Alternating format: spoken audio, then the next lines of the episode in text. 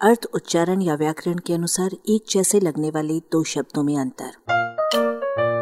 अपनी हिंदी सुधारें। आबरू और रुआब। आबरू में आब भी फारसी है और रू भी। रूबरू का अर्थ आमने सामने क्यों है? क्योंकि रू का अर्थ चेहरा है। आबदार यानी पानीदार, चमकदार, कांतिमान। आबपाशी यानी सिंचाई। आब हयात यानी जीवन का जल यानी अमृत और दो आब यानी दो नदियों के बीच का प्रदेश में प्रयुक्त आब विभिन्न रूपों में पानी का प्रतिनिधित्व कर रहा है। इसे आप संस्कृत के आप यानी पानी से मिलाइए।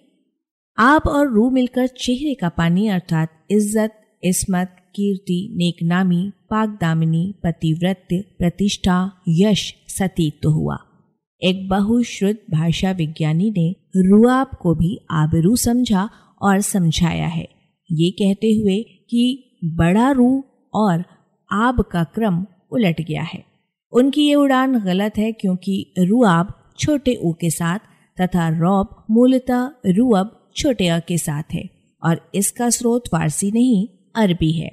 इसका अर्थ भी आबरू नहीं, धाक या दबदबा है जिसे रौबदाब रौबदार रोबीला के अगल बगल रखकर शब्द रस लिया जा सकता है। आबरू के टुकड़ों से बने एक दो शब्द और, जलवायु के लिए आबो हवा में वही पानी है और वही वायु। खूबरू का अर्थ है खूबसूरत या सुरूप और माहरू का अर्थ है चाँद जैसे चेहरे वाला। फारसी में माँ, संस्कृत के मास का अर्थ भी चंद्रमा ही है। आलेख भाषाविद डॉक्टर रमेश चंद्र मेहरोत्रा वाचक स्वर संज्ञा टंडन। अरबा की प्रस्तुति।